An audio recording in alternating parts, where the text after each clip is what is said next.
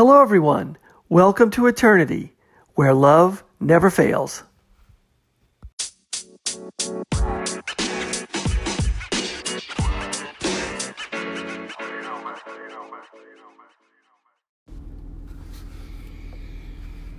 Hello, everyone. Thanks for listening. This is the Eternity Bible Study Podcast where we walk through the Bible together every weekday, Monday through Friday. We're podcasting from here in the United States and in Zambia with a goal to share our thoughts and encourage one another as we read God's Word together, verse by verse. My co host in Zambia, Matali, and I are both listening to Through the Bible podcast and then sharing our thoughts and encouragement with you. From America to Africa and everywhere else, God is in control. As always, our attribution goes to Through the Bible with Dr. J. Vernon McGee. So, if you've ever wanted to try to read the Bible every day, we hope you can join us. We're regular people just like you, trying to learn more about God and walk in step with His Holy Spirit. So, if you have your Bible, feel free to read along, and if not, no problem. We'll put it all together for you. So, let's get started. Today we are um, in Proverbs 29. We'll be starting with verse 5 and then going down through chapter 30 down to verse 19. So we'll jump right in. Um, but and before we do, just as a word, um, we um, will probably be finishing uh, Proverbs uh, tomorrow. It's got 31 chapters, and we're right at the very end of it. And then after that, we'll be starting the book of Philippians, and I can't wait. And uh, my co-host uh, in Zambia, Matali, um, has been uh, traveling with family. I'm not sure uh, if she's going to be back on the podcast today. I'll um, as soon as she's able uh, to have access to that. Uh, to be able to podcast again, I will. We will get her right back on the podcast. So, for me to all of you, let's just jump right in. Verse five of chapter twenty-nine: A man who flatters his neighbor spreads a net for his feet. If you're hearing somebody just trying to flatter you, be careful.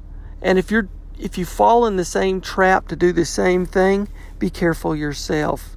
Flattery, I think, is a way to try to win another person's favor, and it and it does so from a standpoint of you're putting a lot of things in in uh, in the center of your heart that don't need to be there. If you're trying to flatter someone, you're trying to make a friend, you're trying to win a friend, you're trying to win power or influence over someone else, and you're uh, using your tongue, using your words really cheaply. And of course, the Proverbs say over and over and over be careful how you use your tongue. Your tongue should be used uh, to do God's work, not to do your. Um, your agenda. And when you start putting uh, when you start putting your pride uh, there, you start putting flattery, you start building others up falsely, and it feeds into pride. It feeds into godless behavior, and you have to be really, really careful about how you speak. You need to speak with discernment and wisdom. You need to listen with discernment and wisdom too. Verse 10, we're, we're just uh, skipping to the high points of chapter 29. Chapter 10 Bloodthirsty men hate one who is blameless and seek the life of the upright. When people have um, very intense feelings in their hearts of not being of God, they get to the point where what they want is so important that they can justify killing someone else. And people who thirst for that blood those are people who are so far away from God, they will usually hate people who are upright people. Because people who are upright will get in their way not just physically but with a moral uh, stance. And that convicts them. That is such a convicting thing to a bloodthirsty person. They hate uh, that because of course they hate being condemned themselves and of course, this verse speaks straight to Jesus Christ, one who is blameless, um, Jesus Christ. And, and he, he lived out that, he personified uh, that, that bloodthirsty tendency. A fool gives full vent to his spirit, but a wise man quietly holds it back. So, people who just say every single thing they think, it can be very foolish. But you need to hold back everything you're thinking. You want to speak with discernment. Again, this is talking about your heart and it's talking about your mouth. And again, to know what's in somebody's heart, all you have to do is listen to them talk. Listen to what comes out. That'll tell you right what's in their heart. Whether they're speaking foolishly, whether they're just popping off at the mouth, or just saying anything that comes in their head, or they're trying to lavish praise on one another. Just false praise. Verse 12 If a ruler listens to falsehood, all his officials will be wicked. Well, it's talked about how we're speaking and what's in our hearts. Now it's talking about how we're listening. If you're listening to falsehood and you have authority over other people, look at how your behavior as a leader can affect the conduct of all the people who are working with you. You can spread, you can affect people's uh, lives and behaviors by your behavior. So leaders have to be extra specially careful in how and what they listen to. And it also goes back to the importance of the discernment of the listener. The ruler has to be listening with discernment, but it also the officials who are under him, if they're not listening with discernment to the to the um, to the unwise ruler, then they're going to fall into the same trap. Verse 17 and 18 kind of go together. It talks about the importance of spiritual understanding. Let's look at them. Verse 17 Disciple your son, and he will give you rest. He will give delight to your heart. I read that as disciple. It should I should have read that as discipline your son, and he will give you rest. He will give delight to your heart. Discipline your son. And verse 18, where there is no prophetic vision, the people cast off restraint. But blessed is he who keeps the law. So we're talking about disciplining your son. He will give your delight to your heart. Now, delight is joy or happiness, and that's another word for blessing. Because we, as we were studying the the uh, the Psalms, we learned that the word, uh, the Latin form of the word blessed comes from beatus, and that means to give joy, to give happiness, or to give delight. If you discipline your son, then he can take over your discipline and give you rest, and that will give you joy. The discipline that comes from the spiritual understanding, the spiritual understanding of God's Word, is discipline. So, this whole proverb, again, is this letter to the father telling the son he needs to seek wisdom. And it could be the father also, that, that hypothetical father, but it could also be the father Solomon talking to his son, talking about giving him the desire to seek wisdom. And it's also, in a third way, talking about our Father in heaven telling each one of us, his children, how important it is to come after His wisdom so that we can learn. And one of the things that wisdom gives you is discipline, spiritual discipline, to know how to have discernment, to know how to be able to not only listen with discernment and discipline, but speak with discernment and discipline, and have your heart centered on things that are of God. And when we do that, we bless our Father in heaven because we give our Father in heaven joy, just like any other son would give their earthly fathers joy. And when there's no prophetic vision, or as McGee points out, no understanding of the Word of God, people will cast off restraint. In other words, they won't have discernment. They won't have they won't think through their actions and thoughts and deeds with discipline. But blessed is he who keeps the law. You'll be happy if you keep the law. And again, in the Psalms, Psalm chapter 1 talked about the blessed man. Happy is the man who keeps the law. And it talks about the happy man in the in Psalms chapter 1 and that's the happy man, the blessed man. That was a reference to Jesus Christ. Jesus was a happy person because he was blessed. He kept the law. He was the God of hope and the God of joy. When we follow him, we give our Father joy, just the same way that Jesus gave the Father in heaven joy. Verse 20 Do you see a man who's hasty in his words? There is more hope for a fool than for him. Don't be fast to talk. Again, it talks about how you talk.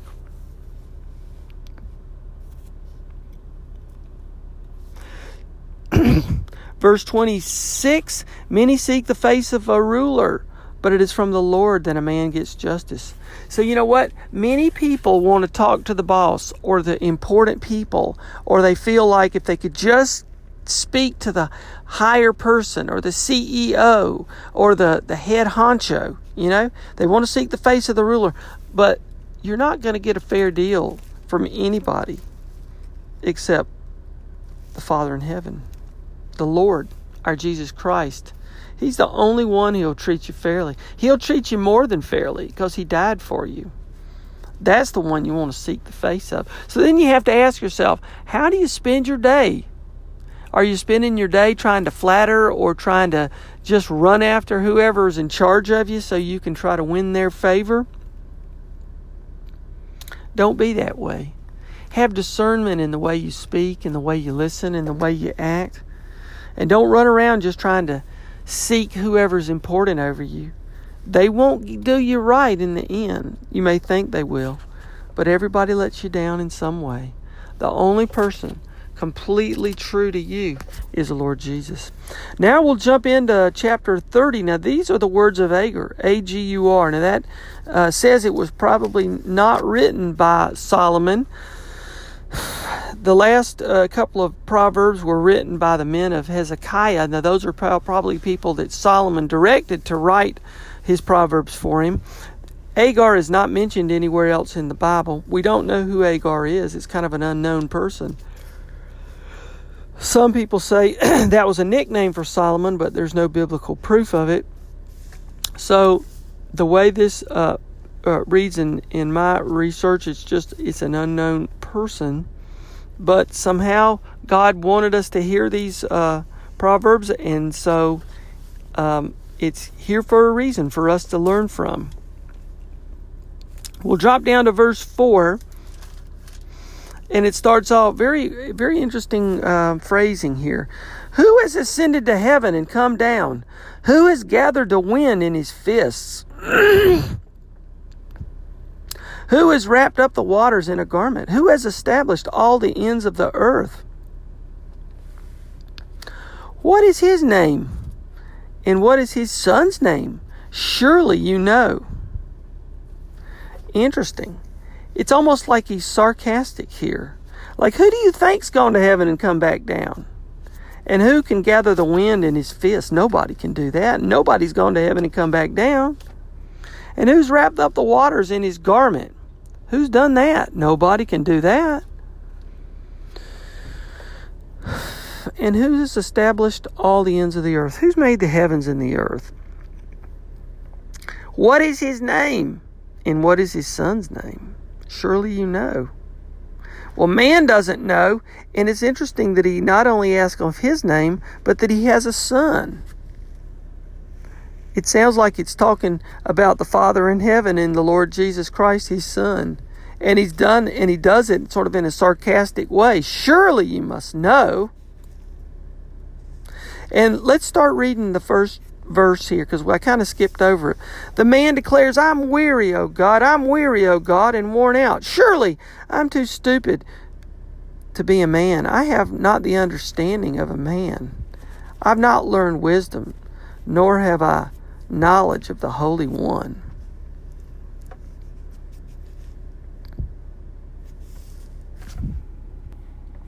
So it's interesting. Agur here takes almost a sarcastic tone, you know.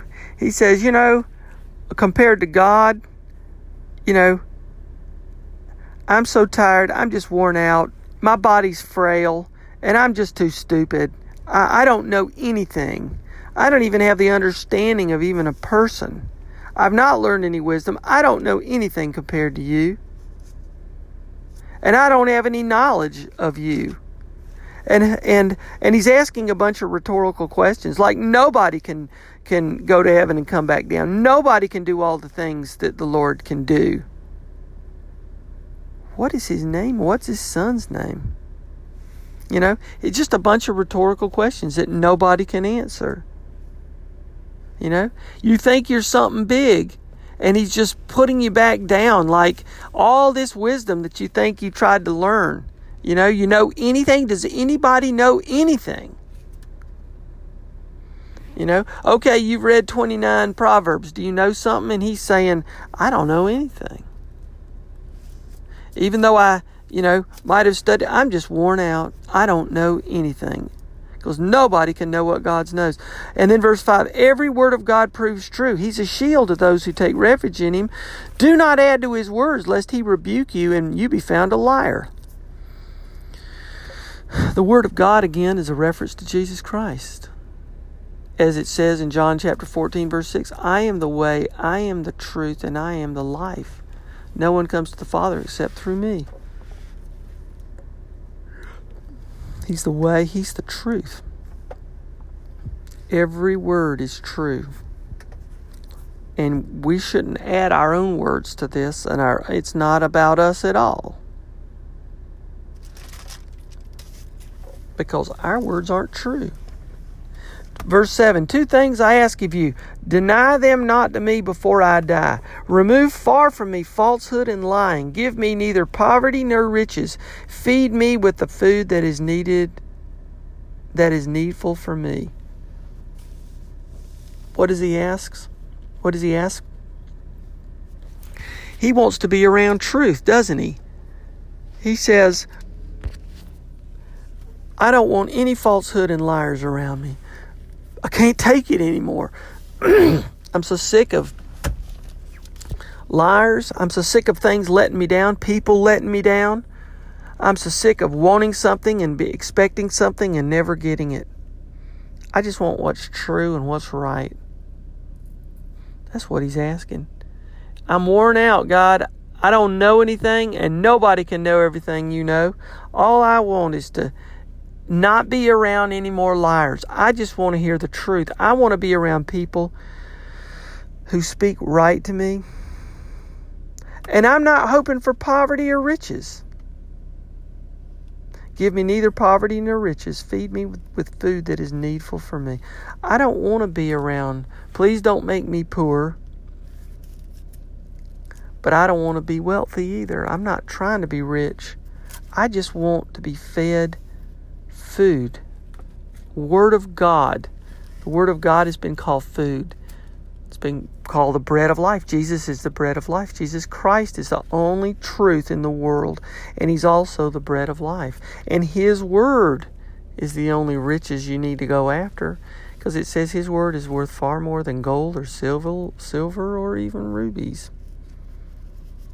It's Jesus Christ. And that's what He is hoping for, just that the the provision that comes from from God. Verse 12 are those who cl- there are those who are clean in their own eyes but not washed of their filth. There are people who say they're saved. There are people who who say that they're Christian or there are people who might say that they're walking with God, but they haven't truly allowed their humble hearts to let them be changed, to let them be cleansed of their sin. It all comes back to that humble heart, doesn't it?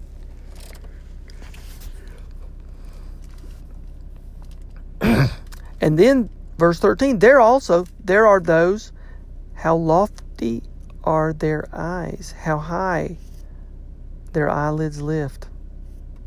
They have pride in their hearts.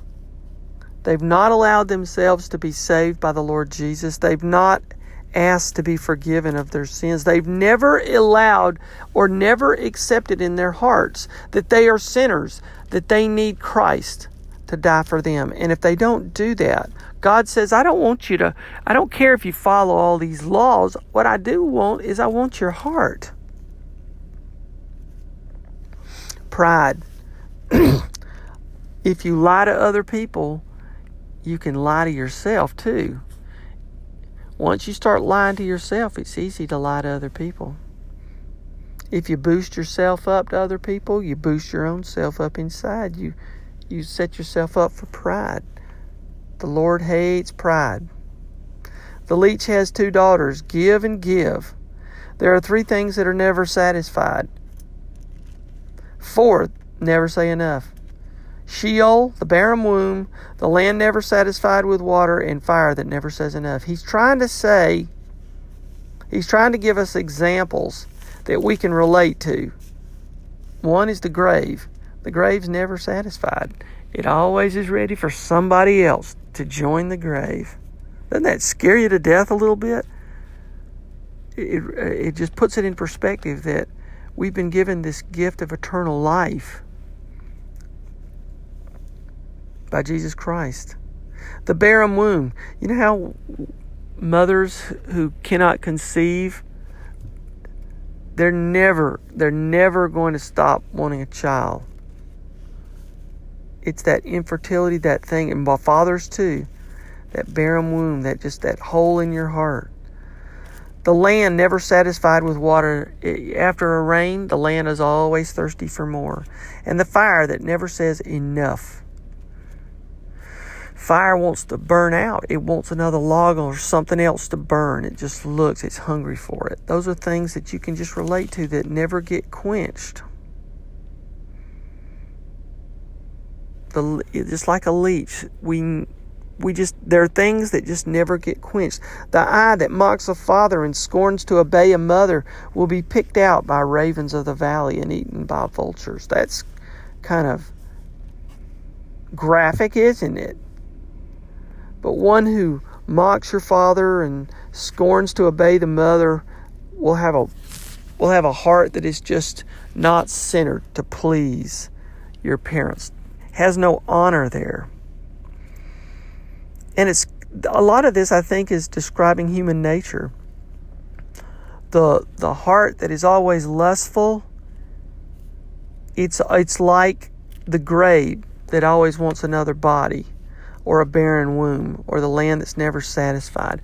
It's like our human nature, it's never satisfied with sin. Just like a fire that, that is always hungry for another log to burn.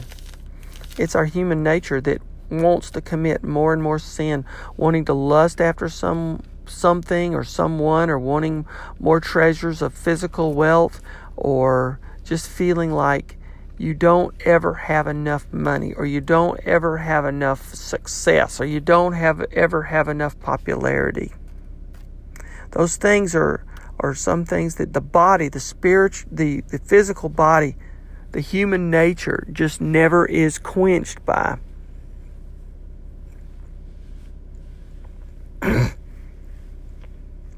And the human nature that mocks your father and mother is is bad in another way because you do you do dishonor to something and people that you're supposed to honor. Verse 18 there are things that are too wonderful for me. Four I don't understand. Three things are too wonderful. Four I don't even understand. The way of an eagle in the sky, the way of a serpent on a rock, the way of a ship on high seas, and the way of a man with a virgin. They're just things about life that the that the um, the writer here says. I just it's just too much for me. Everything that God knows is too much for me. And there's human nature is just never satisfied by physical things. There's some people that walk around thinking they're um, thinking they're saved, but they're not. And they have pride in their heart. They dishonor their parents. And I'm just seemingly surrounded by falsehood and lying.